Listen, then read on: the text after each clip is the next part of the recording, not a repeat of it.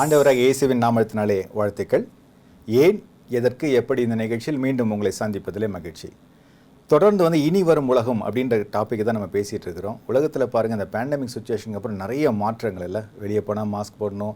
பல விஷயங்களை வந்து நம்ம ஃபாலோ பண்ணுறோம் நம்மளையுமே அது பாதிச்சிருக்குது. நிறைய விஷயங்கள் நடந்துகிட்ருக்கு அது மட்டும் இல்லாமல் சபைகளில் பாருங்கள் எவ்வளோ மாற்றங்கள். முதல்லலாம் பாருங்கள் நம்ம வந்து அழகாக சர்ச்சுக்கு போவோம். ஆராதனை பண்ணுவோம். மெசேஜ் கேட்போம். ரொம்ப சந்தோஷமாக இருக்கும். வாலிபர்கள் ஆராதனை இருக்கும். சில்ட்ரனுக்கு தனி ஆராதனை இருக்கும். அதெல்லாம் மாற்றப்பட்டு இப்போ எல்லாம் ஒரே ஆராதனை ஆராதனை தான் இல்லையா? ஆன்லைன் சர்வீஸ் தான் எல்லாமே. இப்போ இந்த மாதிரி நிறைய காரியங்கள் மாற்றங்கள் நடந்து கொண்டிருக்குது. இதை பற்றி தான் தொடர்ந்து நம்ம பேச போகிறோம் நம்மோடு கூட மதிப்புக்குரிய தீர்க்கதரிசி வின்சன் செல்வகுமார் ஐயா அவர்கள். வாங்க பேசுவோம். பிரே நம்ம இந்த இன்ட்ரோவில் சொன்ன மாதிரி அந்த பழைய நாட்கள் நம்ம நினச்சி பார்க்கும்போது வந்து எவ்வளோ விஷயத்தை நம்ம மிஸ் பண்ணியிருக்கோமே கண்டிப்பா, கண்டிப்பா. அப்படின்றது வந்து அது. வந்து இந்த லாக்டவுன் காலத்துல மாத்திரம் இல்ல. கொஞ்ச காலங்களுக்கு முன்னால இருந்தே ஒவ்வொரு காரியங்களாக மாற்றப்படுது சில விஷயங்கள். சில விஷயங்கள் என்னன்னா அப்படி கைவிடப்படுது. அந்த மாதிரியான காரியங்கள் வந்து தொடர்ந்து நடந்துகிட்டே இருக்கு. ஆனா இந்த லாக்டவுன் நேரத்துல வந்து நிறைய விஷயங்களை நம்ம கைவிடவும் நிறைய விஷயங்களை மாற்றங்கள் கொண்டு வரவும். நம்ம கூட இதுக்கு முன்னால நடந்த சில எபிசோட்ல இந்த லாக்டவுன்லாம் வர்றதுக்கு முன்னால நம்ம நம்ம வெளியிட்ட சில செய்திகள்ல கூட இந்த கலாச்சார மாற்றங்கள் புதிய புதிய மாற்றங்கள் கண்டிப்பா. இதை பார்த்துட்டு பிற மதத்தவர்கள் நமக்கு சொன்ன சில ஆலோசனைகள் ஆ ஞாபகம் எங்க மதத்துல எல்லாம் வந்து நாங்க எவ்வளவு வருஷங்கள் ஆனாலும் ஒரே மாதிரி முறை எங்களுக்கு பிதாக்கள் சொல்லி கொடுத்ததை தான் நாங்க செய்றோம். நீங்க மாத்திரம் மாடர்னைஸ் பண்றோம்னு சொல்லிட்டு மாத்துறீங்களே உங்களுக்கு யார் அந்த அதிகாரத்தை கொடுத்ததுன்னு சொன்னாங்கன்னு நம்ம கேட்டோம். இந்த ஆதங்கம் வந்து கிட்டத்தட்ட ஒரு பதினைஞ்சு வருஷமாவே எங்களுடைய மனதுல இருக்கு. ஏன்னா வந்து கொஞ்சம் கொஞ்சமாக அந்த கலாச்சார மாற்றம் சபைக்கு போறது வர்றது பிரசங்கங்கள் எல்லாத்துலயுமே ஒரு மாற்றங்கள் வர்றதை பார்க்கிறோம் இப்போ வந்து வெளிப்படையா தெரியுது பல விஷயங்கள். எப்படி வெளிப்படையா தெரியுது அப்படிங்கும்போது நிறைய விஷயங்கள் வந்து மாத்துறது ஒண்ணு சில காரியங்களை கைவிடுவது ஒண்ணு. கம்ப்ளீட்டாக அதை ட்ராப் பண்ணிடுறோம். இதுல பெரிய ஒரு கொடுமையான விஷயம் என்னன்னு கேட்டா தாங்கள் கைவிடுவதற்கு அவங்க ஒரு காரணம் வேற சொல்லுவாங்க. சரி சரி. அதுக்கு ஒரு வசனத்தையும் சொல்லிக்கிருவாங்க. சரி காம்ப்ரமைஸ் பண்ணிக்கலாம். காம்ப்ரமைஸ் பண்ணிட்டு. ஏன்னா எல்லாவற்றுக்கும் வசனத்தை வந்து அதுக்கு ஏற்ற மாதிரி பொருத்தி வளைக்க முடிக்கிறது சிலரால. அப்ப அந்த மாதிரி எடுத்து கூட அவங்க வந்து பேசுறதுக்கு வாய்ப்பு இருக்கு.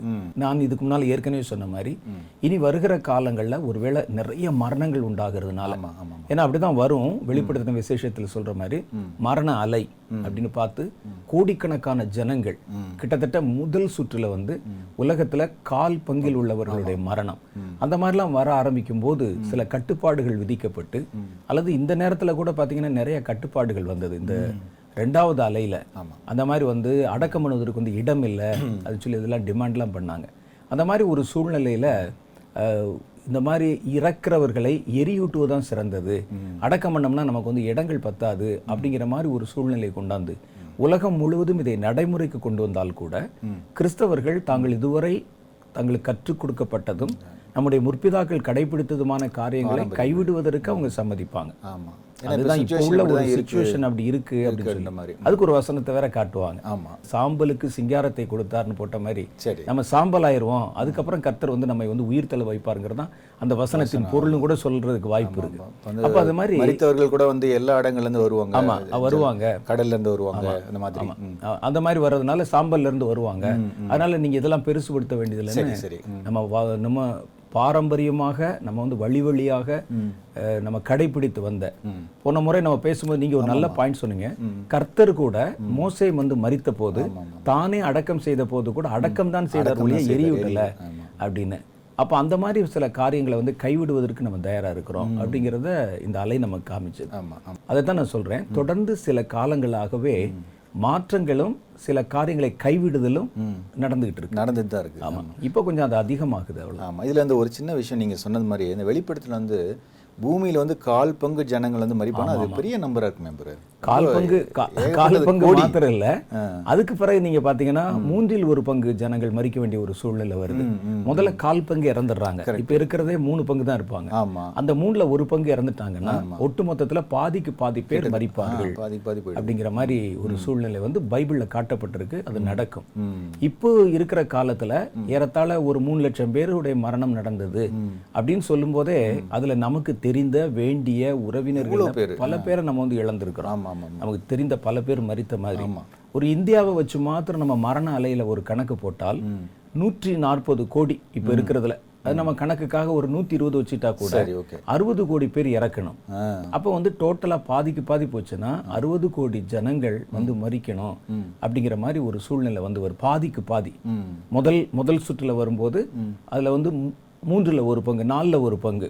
அது வந்து முப்பது கோடி. முப்பது கோடி. முப்பது கோடி. அதுக்கப்புறம் இதுல வர்றது ஒரு இருபது கோடி அல்லது ஒரு முப்பது கோடி. அப்ப மொத்தத்துல பாத்தீங்கன்னா பாதிக்கு பாதி ஜனங்கள் வந்து மறிக்கணும் அப்படிங்கிற மாதிரி ஒரு சூழ்நிலை வரும். ஆமா ஆமா அப்ப அந்த மாதிரி ஒரு மரண அலை ஒரு தேசத்துல வந்து தாக்குச்சுன்னா உலக அளவுல தாக்குச்சுன்னா அந்த மரண ஓலம்ங்கிறது வந்து எல்லா வீட்டிலையுமே ஒரு இழப்பு இருக்கும். கொடூரமா இருக்கும். எல்லா குடும்பங்கள்ல ஒரு இழப்பு இருக்கும்.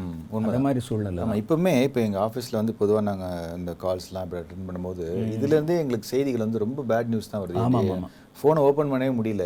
இங்க அதாயிடுச்சு அங்க அதாயிடுச்சுன்னு ரொம்ப ஒரு துர்செய்திகள் வந்து நிறைய வருது. இப்பவுமே. ஆமா ஆமா நீங்க இந்த மாதிரி பூமியில கால் பங்குன்னு வரும்போது அது வந்து நம்மளால இமேஜின் பண்ணவே பெரிய விஷயமா தான் மிகப்பெரிய ஒரு கொடியாத கொடிய காரியமா தான் இருக்கும்னு நினைக்கிறேன். இதெல்லாம் வந்து சபையும் அந்த காலங்களை வந்து கடந்து வரணும். அதே மாதிரி வசனத்துல சொல்லப்பட்ட பல விஷயங்கள் இருக்கு. அது எல்லாவற்றையுமே சபை வந்து எதிர்கொண்டு உள்ள வர வேண்டிய ஒரு சூழ்நிலை கடைசி காலத்துல இருக்கு. இந்த நேரத்துல சபை என்ன முடிவெடுக்கும்? அது வந்து எப்படி அதை வந்து எதிர்கொள்ளும்? எதிர்கொள்ளுமா? அல்லது அதற்கு இணங்கி போகுமா? அப்படிங்கிற ஒரு சிந்தனைக்குள்ள நம்ம கொண்டு வந்தால் இப்ப இருக்கிறவங்களுடைய பலம் விசுவாசம் அவங்களுடைய நம்பிக்கையின் அடிப்படையில இணங்கி போறதுக்கு தான் தொண்ணூறு சதவீத வாய்ப்பு இருக்கு. இணங்கி தான் போவாங்க. அப்போ ஏன்னா இப்போ இருக்கிறத வச்சு சொன்னான் ஏன்னா நாளைக்கு ஒருவேளை ஒரு எழுப்புதல் அலை மாதிரி ஒன்று வந்து ஒரு வைராக்கியமான ஒரு அபிஷேகம் எல்லாம் இறங்கி அவங்க எதிர்த்து நின்றாலும் நிக்கலாம். நமக்கு சொல்ல முடியாது. நான் சொல்றது இப்போ இருக்கிற சூழ்நிலையை வச்சு கணிச்சால் அவங்க வந்து எதிர்த்து நிக்கவோ அதை வந்து ஃபேஸ் பண்ணவோ செய்ய மாட்டாங்க. இணங்கி போயிடுவாங்க. இணங்கி தான். கட்டுப்பட்டு போயிடுவாங்க இப்போ இருக்கிற சூழ்நிலை ஆமா. இப்போ இந்த டாபிக் போறதுக்கு முன்னாடி இந்த இன்னும் ஒரு சின்ன ஒரு கிளை கேள்வி மட்டும் கேட்கலான்னு பார்க்குறேன் அதாவது இந்த பூமியில கால் பங்கு ஜனங்கள் வந்து இருக்கிறது வந்து இப்போ ரகசிய வருகைக்கு முன்பாகவே வந்து நடக்க நடக்க ஆரம்பிச்சிரும்? இல்ல இல்ல அது வந்து அதுக்கு பிறகு தான் வர்ற மாதிரி இந்த பைபிள்ல வந்து போட்டிருக்கு. சரி இந்த மாதிரி காரியங்கள் எல்லாம் வந்து இந்த ரகசிய வருகை தேவன் வந்து ரேப்சர் அதெல்லாம் எடுத்துக்கொள்ளப்பட்ட பிறகுதான் அந்த முழுமையான அந்த கடைசி காலம் உபத்திரவ காலங்களுக்குள்ள நம்ம வந்து போறோம். இதெல்லாம் உபத்திரவ காலத்தினுடைய நிகழ்வுகள் தான். இந்த பஞ்சங்கள் வர்றதாக வெளிப்படுத்தல காட்டுறது. அதுக்கு முன்னால வரக்கூடிய பஞ்சங்கள் கடைசி காலத்துல வர்றது. ம் இப்போ நீங்க ஒரு நல்ல கேள்வி கேட்டீங்க. இந்த கடைசி காலத்தை வந்து ரெண்டு பிரிவா பிரிக்கலாம். ஒண்ணு கடைசி காலம் கடைசி காலத்துல உபத்திரவ காலம். கடைசி காலத்துல ஏழு வருடங்கள் தான் உபத்திரவ காலம். ஆனா கடைசி காலம் என்பது எவ்வளவு காலம் என்று நமக்கு சொல்லப்படல. அது இப்பவே ஆரம்பிச்சிருச்சு. ஆரம்பிச்ச அந்த கடைசி காலம்ங்கிறது அந்த ஏழு வருஷத்திற்கான ஆயத்தங்கள் பிரதானமா நடக்கக்கூடிய காலம் தான் கடைசி காலம். அப்போ கொஞ்சம் கொஞ்சமா அந்த அந்த சுருக்கு அந்த முடிச்சு என்பது கொஞ்சம் கொஞ்சமா இறுகி கொண்டே வரும் சமுதாயத்தின் மேல. உள்ள குளோஸ் ஆயிட்டே வருது அப்படியே கொஞ்சம் கொஞ்சமா டோர்ஸ் க்ளோஸ் ஆகுறது அப்படியே வந்துகிட்டே இருக்கும். அதுக்கு பேர் நம்ம வந்து என் டைம் கடைசி காலம்னு பொதுவா சொல்றோம். ஆமா. அதுல குறிப்பா வரக்கூடிய கடைசி காலத்தினுடைய இறுதி பகுதி. இறுதி அது பேர் தான் ஏழு வருஷம். ஓகே. உபத்திரவ காலம். அப்பதான் அதனுடைய முழுமையான கொடூரமான காரியங்களை நம்ம பார்க்க முடியும்.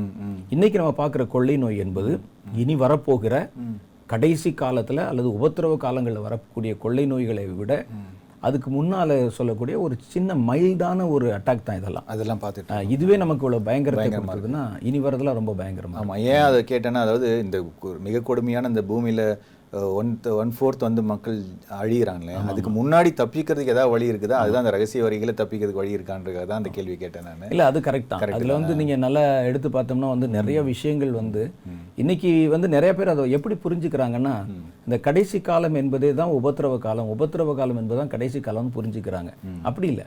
உபத்திரவ காலத்திற்கு உபத்திரவ காலம் என்பது ஏழு வருஷம். அது ரெண்டா பிரிச்சிருக்கு. உபத்திரவ காலம் மகா உபத்திரவ காலம். அதுக்கு முன்னால் அந்த உபத்திரவ காலங்களுக்கு ஆயத்தப்படுற அந்த பீரியட் இருக்கு பாருங்க. அது கடைசி காலம் கடைசி காலம். அந்த கடைசி காலத்தினுடைய இறுதி முற்றி போன கடைசி காலம் தான் அந்த ஏழு வருஷ உபத்திரவ காலம். அப்படின்னு கொள்ளலாம். ரொம்ப நல்லா சொன்னீங்க. அது ரொம்ப பிரயோஜனமான ஒரு தகவல் அது. ரொம்ப முக்கியமானதும் கூட.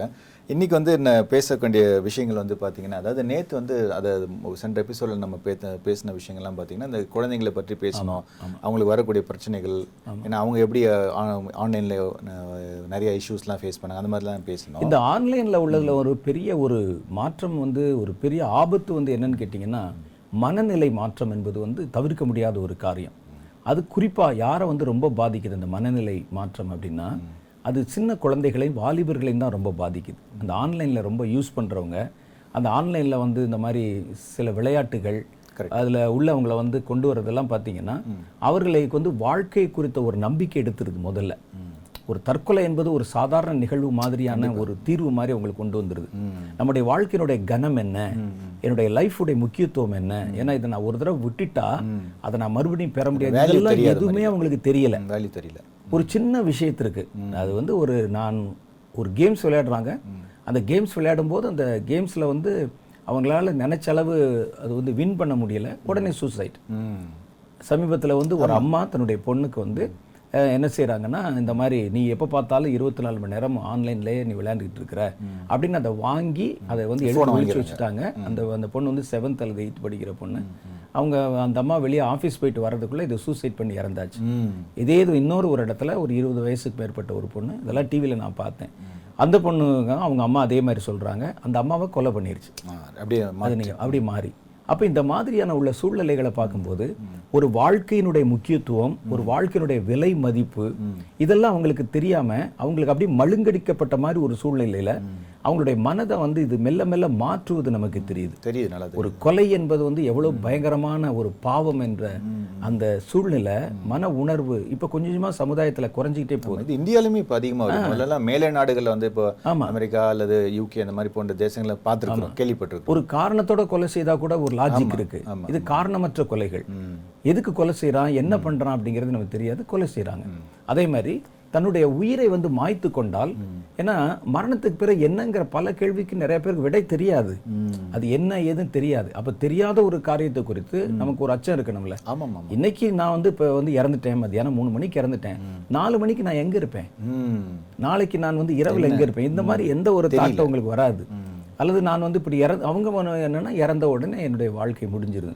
அப்ப இந்த ஒரு கலாச்சாரம் தீவிரமா ஜனங்களுடைய இருதயத்தை குறிப்பாக வாலிபர்கள் குழந்தைகளுடைய இருதயத்தை பாதிக்குது. பாதிக்குது ஏன்னா குழந்தைகளுடைய இருதயம் வந்து ரொம்ப மென்மையானது.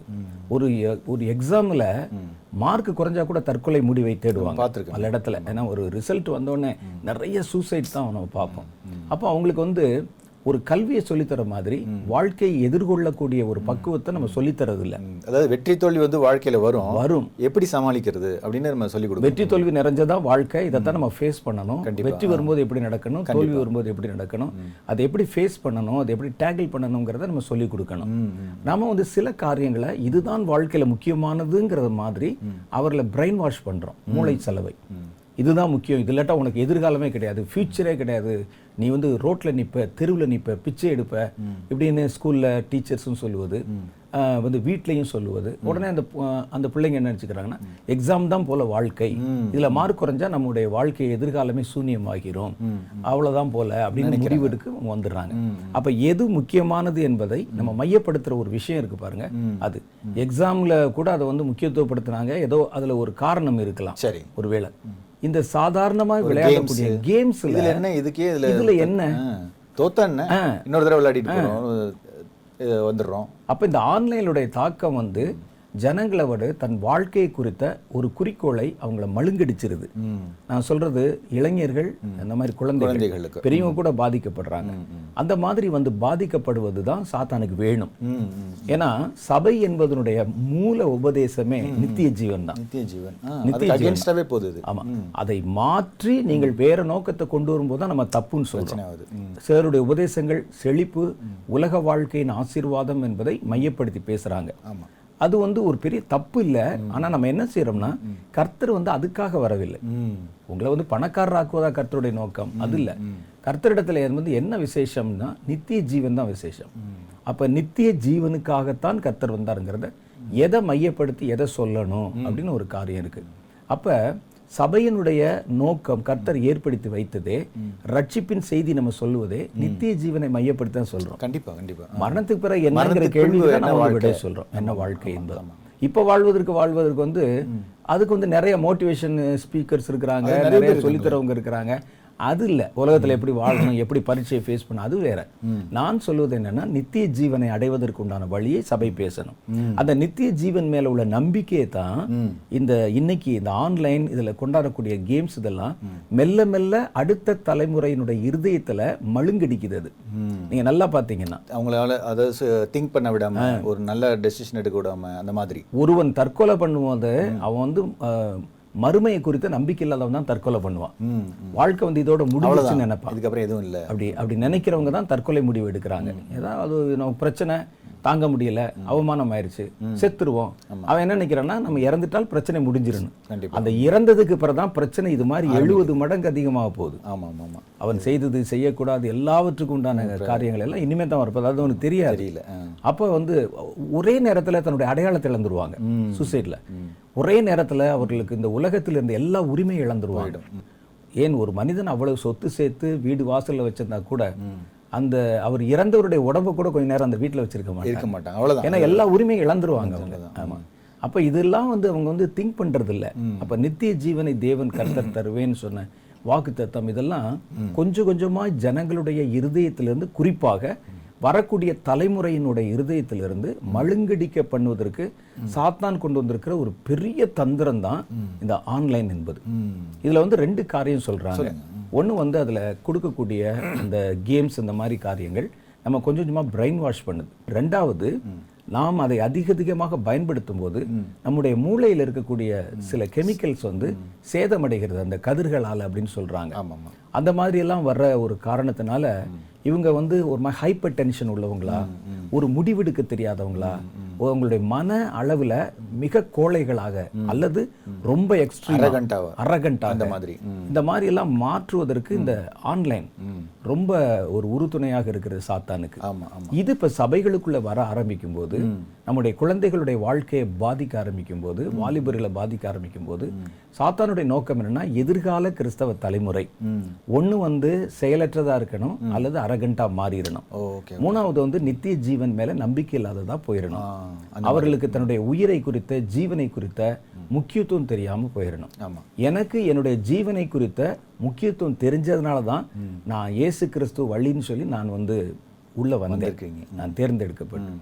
ஏன்னா நான் அதுக்கு முன்னால் வந்து கடவுள் நம்பிக்கை இல்லாம இருந்தேன். என்னுடைய நண்பனுடைய மரணங்களை பார்த்தேன் நான். அவங்க வந்து அடிக்ட் ஆகி தன்னுடைய கையை அறுத்து கொண்டு இறந்த ஒரு நண்பன். இதெல்லாம் பார்த்தபோது தான் இது ஏதோ நம்ம அடிமைப்படுத்தி ஒரு மனிதனை மரணமாக வைக்குதே. இந்த மரணத்துக்கு பிறகு என்ன? இதுல இருந்து யார் காப்பாற்றுவாங்கன்னு நினைக்க ஆரம்பிச்ச போது தான் அதுக்கு இயேசு வழி என்பதை கர்த்தர் எனக்கு வெளிப்படுத்தி நான் உள்ள வந்தேன். அப்ப எனக்கு இந்த மரணத்தை குறித்த ஒரு பயமோ அல்லது மரணத்தை குறித்த என்ன அப்படிங்கிற ஒரு சிந்தனையும் இல்லாதவனை நீங்க ரட்சிப்புக்குள்ள கொண்டு வருவது கஷ்டம். சும்மா ஆறிலும் சாவு நூறிலும் சாவு. ஆறிலும் சாகலாம் நூறிலும் சாகலாம். சாவுக்கு பிறகு என்ன என்பதுதான் நம்முடைய கேள்வி. இதுல ஒரு நல்ல ஒரு சின்ன விஷயம் நீங்க சொல்லுவீங்க அடிக்கடி. அதாவது இயேசு இல்லாம வந்து நம்ம உலகத்துல வாழ முடியும். ஆனா இயேசு இல்லாம நம்ம மறிக்க முடியாது கண்டிப்பா, அப்படின்னு சொல்லுவீங்க. ஆமா. அது மாதிரி தான் இது வந்து ரொம்ப ஆமாமா. முக்கியமான ஒரு ஆமாமா. விஷயம். அந்த மரண நேரத்துல தான் இயேசு வந்து எவ்வளவு முக்கியமானவர் என்பது தெரியும். இப்ப நம்முடைய பார்வையில நம்ம பார்க்கும் பொழுது எத்தனையோ கடவுள்களில் இயேசு ஒருவர் அப்படிங்கிற மாதிரி சிலர் இருக்காங்க. இன்னும் சில கிறிஸ்தவர்கள் கூட இயேசு என்பவர் நம்மை போல ஒரு மனிதன் மாதிரி தான் கற்பனை பண்ணியிருக்கிறாங்க.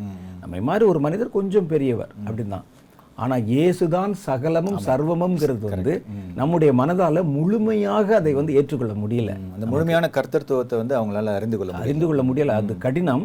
ஆனா அது சொல்லப்பட்ட காரியங்கள் அளவுக்கு கூட நம்மளால அதை வந்து விளங்கி கொள்ள முடியல. வேதத்துல சொல்லப்பட்டத காரியங்களை தாண்டியும் கர்த்தர் பெரியவர்.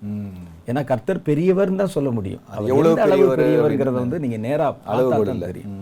அப்ப நாம என்ன நினைக்கிறோம்னா நம்ம ஒரு காரியம் வந்த உடனே கர்த்தர் ஆகா இதுக்கு என்ன செய்வதுன்னு அவர் உட்கார்ந்து கவலைப்படுற மாதிரி அவர் உட்கார்ந்து இது ஆலோசனை பண்ற மாதிரி.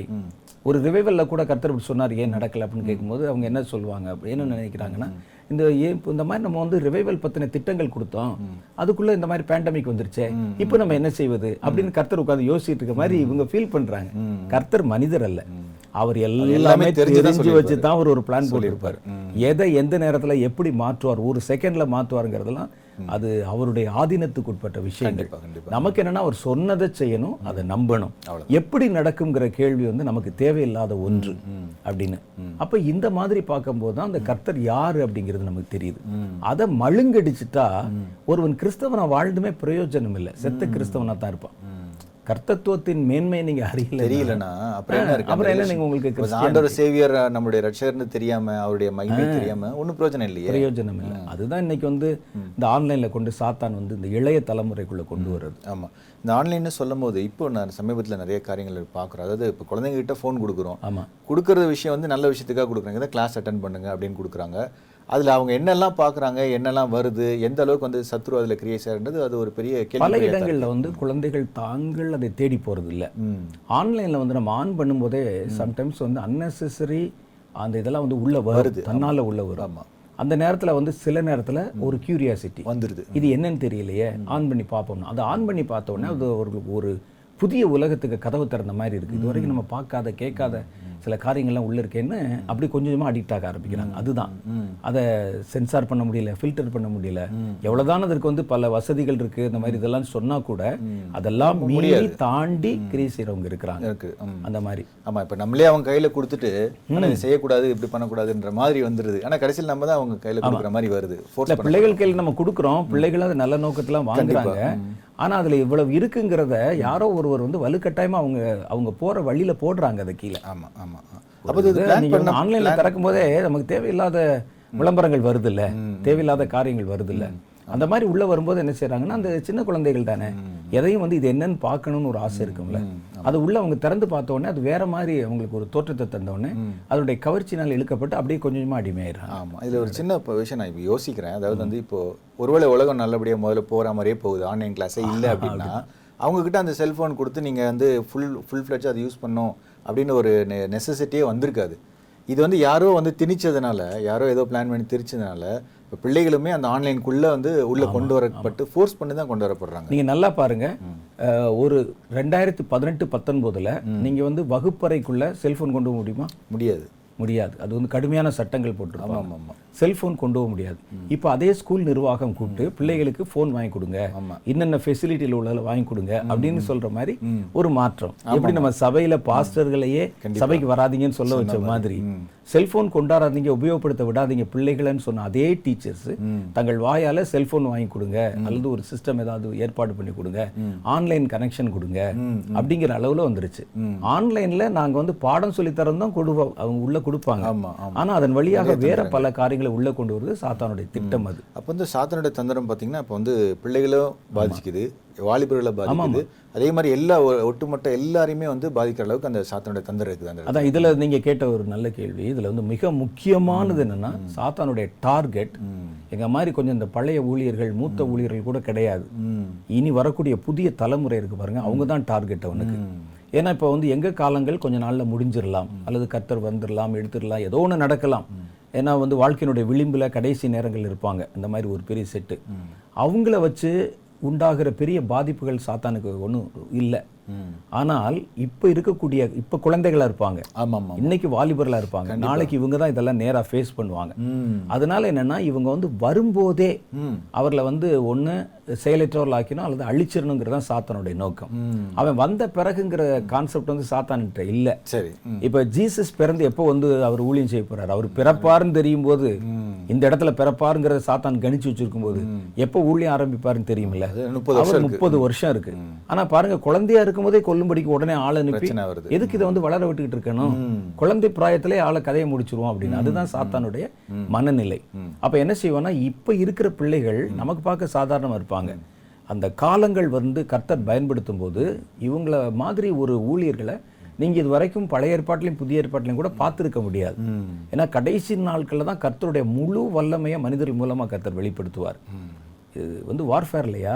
அதனால அதுக்கு என்ன செய்யறாங்கன்னா இப்பவே இவங்களை வந்து பலவீனர்கள் ஆக்கிட்டால் இவங்க எப்படி எதிர்கொள்வாங்க அப்படிங்கிற சூழ்நிலையில அவனுடைய டார்கெட் முழுசா அவங்க தான் அவங்க தான் அவங்க தான் ஆமா ஆமா அதனால தான் வந்து பிள்ளைகளை குழந்தைகளை நம்ம சபையும் சரி கர்த்தருடைய பிள்ளைகள் பெற்றோர்களும் சரி இப்பவே ரொம்ப கண்ணும் கருத்துமா அவங்கள வந்து உபயோகப்படுத்தணும் அவர்களை வந்து உருவாக்கணும். அந்த உருவாக்குகிற நோக்கத்தை தான் இந்த சபை இழக்கும்படிக்கு இந்த ஆன்லைன் கலாச்சாரம் என்பது கொண்டு வருது.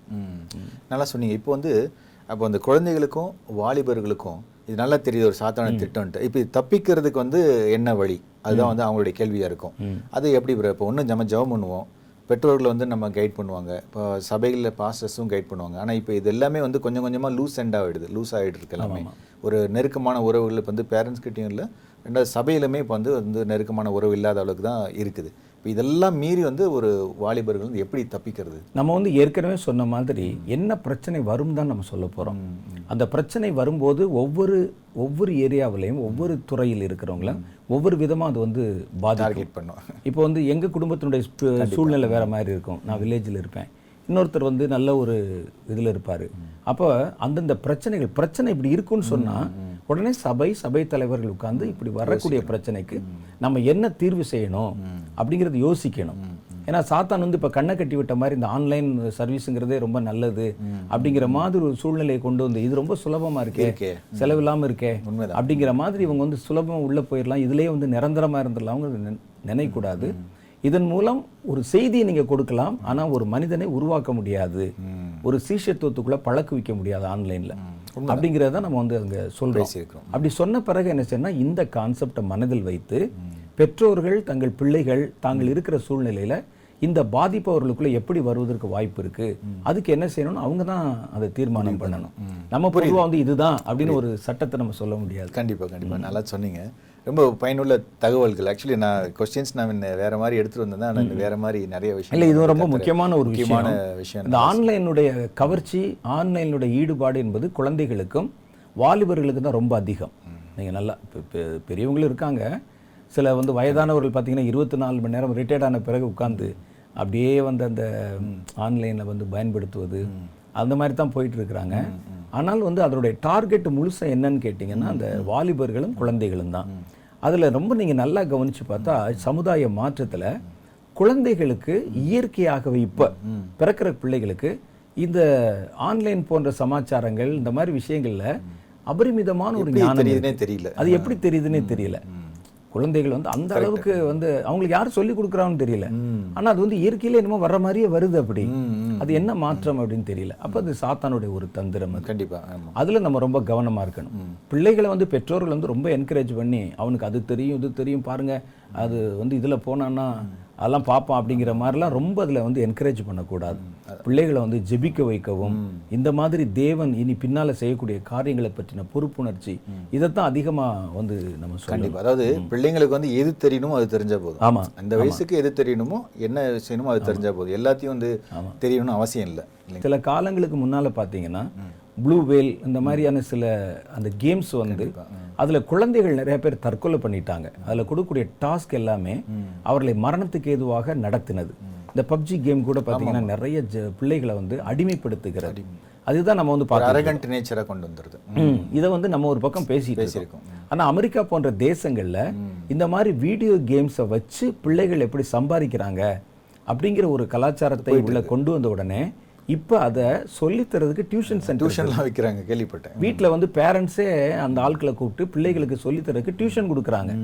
ஏன்னா அவங்கள பொறுத்த அளவுல ஏர்ன் பண்ணணும். அவ்வளவுதான். அது வந்து ஏர்ன் பண்றதுக்கு இது கேம் சொல்லியா ஏர்ன் பண்ண முடியும் அப்படின்னா பண்ணலாம் அப்படின்னு. அதுல உள்ள போனோன்னே என்னன்னா அப்படி அடிமையாக மாற்றிக்கொள்றாங்க. சமீபத்துல ஒரு பத்து நாளைக்கு முன்னால ஒரு சின்ன கிராமம் தமிழ்நாட்டுல உள்ள ஒரு சின்ன கிராமம் அந்த கிராமத்துல இருக்கக்கூடியதுல ஒரே ஒரு ஒரு வாலிப பையன். அவன் வந்து மாத்த ரொம்ப ஒரு சின்ன குடிசை வீட்டுல இருக்கிறாங்க அந்த குடும்பம். பதினைஞ்சு ரூபா வாடகையா மாச வாடகை. அதை கூட அவங்களுக்கு கொடுக்க முடியாதாம் சரி. அந்த மாதிரி ஒரு ஏழை குடிசை வீட்டில் இருக்கிற ஒரு குடும்பம்.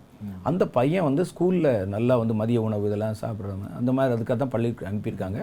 அவன் நல்லா அதெல்லாம் பண்ணி நல்லா ஸ்போர்ட்ஸில் தன்னை ஈடுபடுத்தி கொண்டு நல்லா ஓட ஆரம்பிச்சு ப்ராக்டிஸ் பண்ண ஆரம்பிச்சு படிக்க ஆரம்பிச்சு அப்படிலாம் வந்து நிறைய மெடல் வாங்கியிருக்கிறான் ஸ்போர்ட்ஸில். மெடல் வாங்கி சென்ட்ரல் கவர்மெண்ட்லேயே நிறைய மெடல் வாங்கினோடனே அந்த ஊருக்கே ஒரு பெரிய பெருமை. பெருமை. பெரிய பெருமை. அந்த பையனால எங்க ஊர் பேர்லாம் வந்து வெளியே தெரிஞ்சது. நியூஸ்ல எல்லாம் வந்துச்சு அப்படின்னா அவங்களுக்கு எல்லாருக்கும் பெருமை. உடனே சென்ட்ரல் கவர்மெண்ட்ல இருந்து அந்த பையனுக்கு ஒரு வேலை போட்டு தபால் துறையில போஸ்ட் ஆபீஸ்ல போஸ்ட் மாஸ்டர் போட்டிருக்கிறாங்க. அதே கிராமத்துல. அப்ப இந்த போஸ்ட் இது மாதிரி நல்லா வந்து வேலை செஞ்சிருந்த பையன் நல்ல பையன் எல்லாருக்கும் நல்ல ஒரு சர்டிஃபிகேட்டான பையன் திடீர்னு இந்த கேம்ஸுக்கு அடிமையாகி சீட்டு விளையாடுறாங்கல்ல ஆன்லைன்ல ரம்மி. ரம்மி. அதுக்கு அடிமையாகி போஸ்ட் ஆஃபீஸில் பணம் போடுறதுக்கு கொடுப்பாங்கல்ல அந்த போஸ்ட் ஆஃபீஸில் சேவிங் கொடுக்குற பணத்தை எல்லாம் ஏன்னா கிராமத்து ஜனங்களை உங்களுக்கு தெரியாது. அவங்ககிட்ட பணத்தை வாங்குறது உங்க இதெல்லாம் வந்து பாஸ்புக்கில் குறிச்சிட்டோன்னு சொல்றது சீல் பண்றது இல்ல அதெல்லாம் பண்ணிட்டு அந்த பணத்தை எடுத்து கிட்டத்தட்ட எழுபத்தஞ்சு லட்சம் ரூபாய்க்கு மேல அதை கேம்ஸ்ல போட்டு டச் இது எப்படியோ கண்டுபிடிக்கப்பட்டு இப்போ வெளியே வந்து ஒரு பெரிய பிரச்சனையா நடந்து இந்த கிராமத்து ஜன அந்த பையனுடைய வாழ்க்கை போச்சு அரெஸ்ட் பண்ணியாச்சு வேலை போச்சு. மறுபடியும் அந்த பதினஞ்சு ரூபாய்க்கு கொடுக்க முடியாத ஒரு சூழ்நிலை. அந்த ஆரம்பத்துல துவக்கின புள்ளிக்கே திரும்பி வர மாதிரி அந்த குடும்பம் நில தள்ளப்பட்டுருச்சு. குடும்பத்தார் வீட்டுல எல்லார் நடுவுல நல்ல பேர் வாங்கினவங்க இன்னைக்கு வந்து வெளியே தலை காட்ட முடியாம இருக்கிறாங்க. ஒரு சின்ன கேம்ஸ் தான். அதை எந்த அளவு கையாளணும் அல்லது அதுக்குள்ள போகவே கூடாது இது தேவையில்லைங்கிற மாதிரி தெரியாம இவ்வளவு நல்ல காரியங்களை அச்சீவ் பண்ணக்கூடிய ஒரு ஒரு பையனால தன் வாழ்க்கையை வந்து தொலைத்து போவதற்கு இது மாதிரி நூற்றுக்கணக்கான கதைகள் சொல்லலாம் நம்ம. கண்டிப்பா. ம். அவ்வளவு நடக்குது. நமக்கு நம்முடைய கவலை என்னன்னா இது சபைகளுக்குள்ள வந்துடக்கூடாது. கர்த்தருடைய பிள்ளைகளுக்கும் அவங்களுடைய சந்ததிக்கும் இது வந்து உள்ள போயிடக்கூடாது. ஆனா இதுல அதிகமாக பயன்படுத்துகிறவர்கள் கிறிஸ்தவர்கள் தான். நீங்க நல்லா பாத்தீங்கன்னா ஏன்னா அவங்க வந்து ஒரு மேல்தட்டு கலாச்சாரத்தை பின்பற்றுவது மாதிரி காட்டுவதுல ரொம்ப எப்பவுமே ஒரு ஆர்வம் இருக்கு நம்ம ஆட்களுக்கு. அதனால என்ன செய்வாங்க அப்படின்னு கேட்டா இந்த விளையாட்டுகளுக்கு பிள்ளைகள் போவதும் பிள்ளைகள் விளையாட்டுல வந்து நிறைய விஷயங்கள் தெரிஞ்சிருக்கிறாங்கங்கிறத பெற்றோர் ஒரு பெரிய ஒரு கௌரவமான பிரச்சனை மாதிரி பாற்றுவதும் நம்மகிட்டே சொல்லுவாங்க இவனுக்கு அது இதெல்லாம் தெரியும் இது தெரியும் இது தெரியும் அப்படிலாம் சொல்லுவாங்க. நீங்க கடைசியில பார்த்தீங்கன்னா அவங்களை செயலற்றவர்களாக மாற்றிடும் இந்த தந்திரத்துக்கு நாமளே வந்து இடம் கொடுக்குற மாதிரி கண்டிப்பா ஒரு சூழ்நிலை. கண்டிப்பா. ஆமா அந்த ப்ளூ வேல் கேம்னு கூட அந்த அந்த மறிக்கிறதுக்கு முன்னாடி அந்த பையன் வந்து சூசைட் பண்ணி எழுதி வச்ச வார்த்தை என்னன்னா இது வந்து விளையாட்டு அல்ல இது வந்து விபரீதம். விபரீதம். உள்ள போகலாம் நீங்க வந்து வெளியே வர முடியாது அப்படின்னு சொல்லிட்டு அந்த அந்த பையன் சூசைட் பண்ணிடுறாரு. கண்டிப்பா. அது ஒரு ஒரு மாதிரி கடினமான வார்த்தையில எழுதி வச்சுட்டு அவர் லைஃப் வந்து எழுதி வச்சுட்டு அவர் மறித்துறாரு. அதனால இந்த காரியங்களை ரொம்ப ஏ- லேசா அது விளையாட்டா எடுத்திருக்க கூடாதுன்றதான் நம்முடைய நம்ம பேசக்கூடிய விஷயங்கள். நிகழ்ச்சியை முடிக்கக்கூடிய நேரம் வருது. நான் அடுத்த நிகழ்ச்சி இன்னும் மேலதிகமான நிறைய காரியங்களை பேசலாம். வருது நேர்களே இந்த நாள் நிகழ்ச்சியிலும் பாருங்க. அதாவது இந்த ஆன்லைன்ற ஒரு ஒரு முக்கியமான ஒரு விஷயம் அதை எந்த அளவுக்கு நம்ம பயன்படுத்தணுமோ அதை பயன்படுத்தினா போதும். பிள்ளைகள் வந்து படிக்கிறதுக்காக யூஸ் பண்ணாங்க படிக்கட்டும். அதை மானிட்டர் பண்ணுற ஒரு கடமை வந்து பெற்றோர்களுக்கு வந்து நிச்சயமாக இருக்குது. ஏதோ வாங்கினோம் கொடுத்தோம் அவங்க ஏதோ பண்ணுறாங்கன்னு நினைக்காம அவங்க என்ன யூஸ் பண்ணுறாங்கன்றதை தொடர்ந்து கவனிங்க. அவங்க ஜெபித் ஜெபத்தில் வந்து அவங்கள வழி நடத்துங்க இதே போல் அடுத்த நிகழ்ச்சியை சந்திக்கிறேன். நன்றி வணக்கம். கரெக்ட் அதாவது இப்போ இந்த வியூஸ்ன்னு பேசும்போது வந்து எத்தனை பேருக்கு போகுதுன்னு சொல்லோட கர்த்தருடைய வார்த்தை எப்படி கொண்டு போகிறோம் அப்படின்றது நம்ம நோக்கமாக இருக்கணும். என்ன கொண்டு போறோம்? என்ன காலத்துக்கு ஏற்ற என்ன கொண்டு இதுதான் நம்ம ஆமா. திங்க் பண்ணணும் ஒழிய ஆமா. நான் இதை வந்து மென்ஷன் பண்ணியே என்னுடைய ஊழியத்தை நகர்த்தி கொண்டிருந்தா இதை வந்து எப்படி அதை கலர்ஃபுல்லாக்குவது எப்படி நான் சொன்ன மாதிரி இந்த அலங்காரங்கள் லைட்ஸ் இதெல்லாம் போட்டு எப்படி பண்ணணும்? அப்படிலாம் இப்பெல்லாம் ஆராதனையில் பாருங்களேன். ஒரு காட்சி பொருளாக மாறிடுச்சு. ஆன்லைன்லயே மாதிரி ஆயிடுச்சு ஆன்லைன்லயே அவங்க வந்து அப்படியெல்லாம் பண்ணி அப்படி அதுதான் வந்து நமக்கு ஏற்றுக்கொள்ள முடியல. அது யாருக்கு செய்றீங்க ஆராதனைன்னு தெரியல. அது வியூவர்ஸுக்கும் பார்க்குறவங்களுக்குமா கத்தருக்கா அப்படிங்கிறது தெரியல.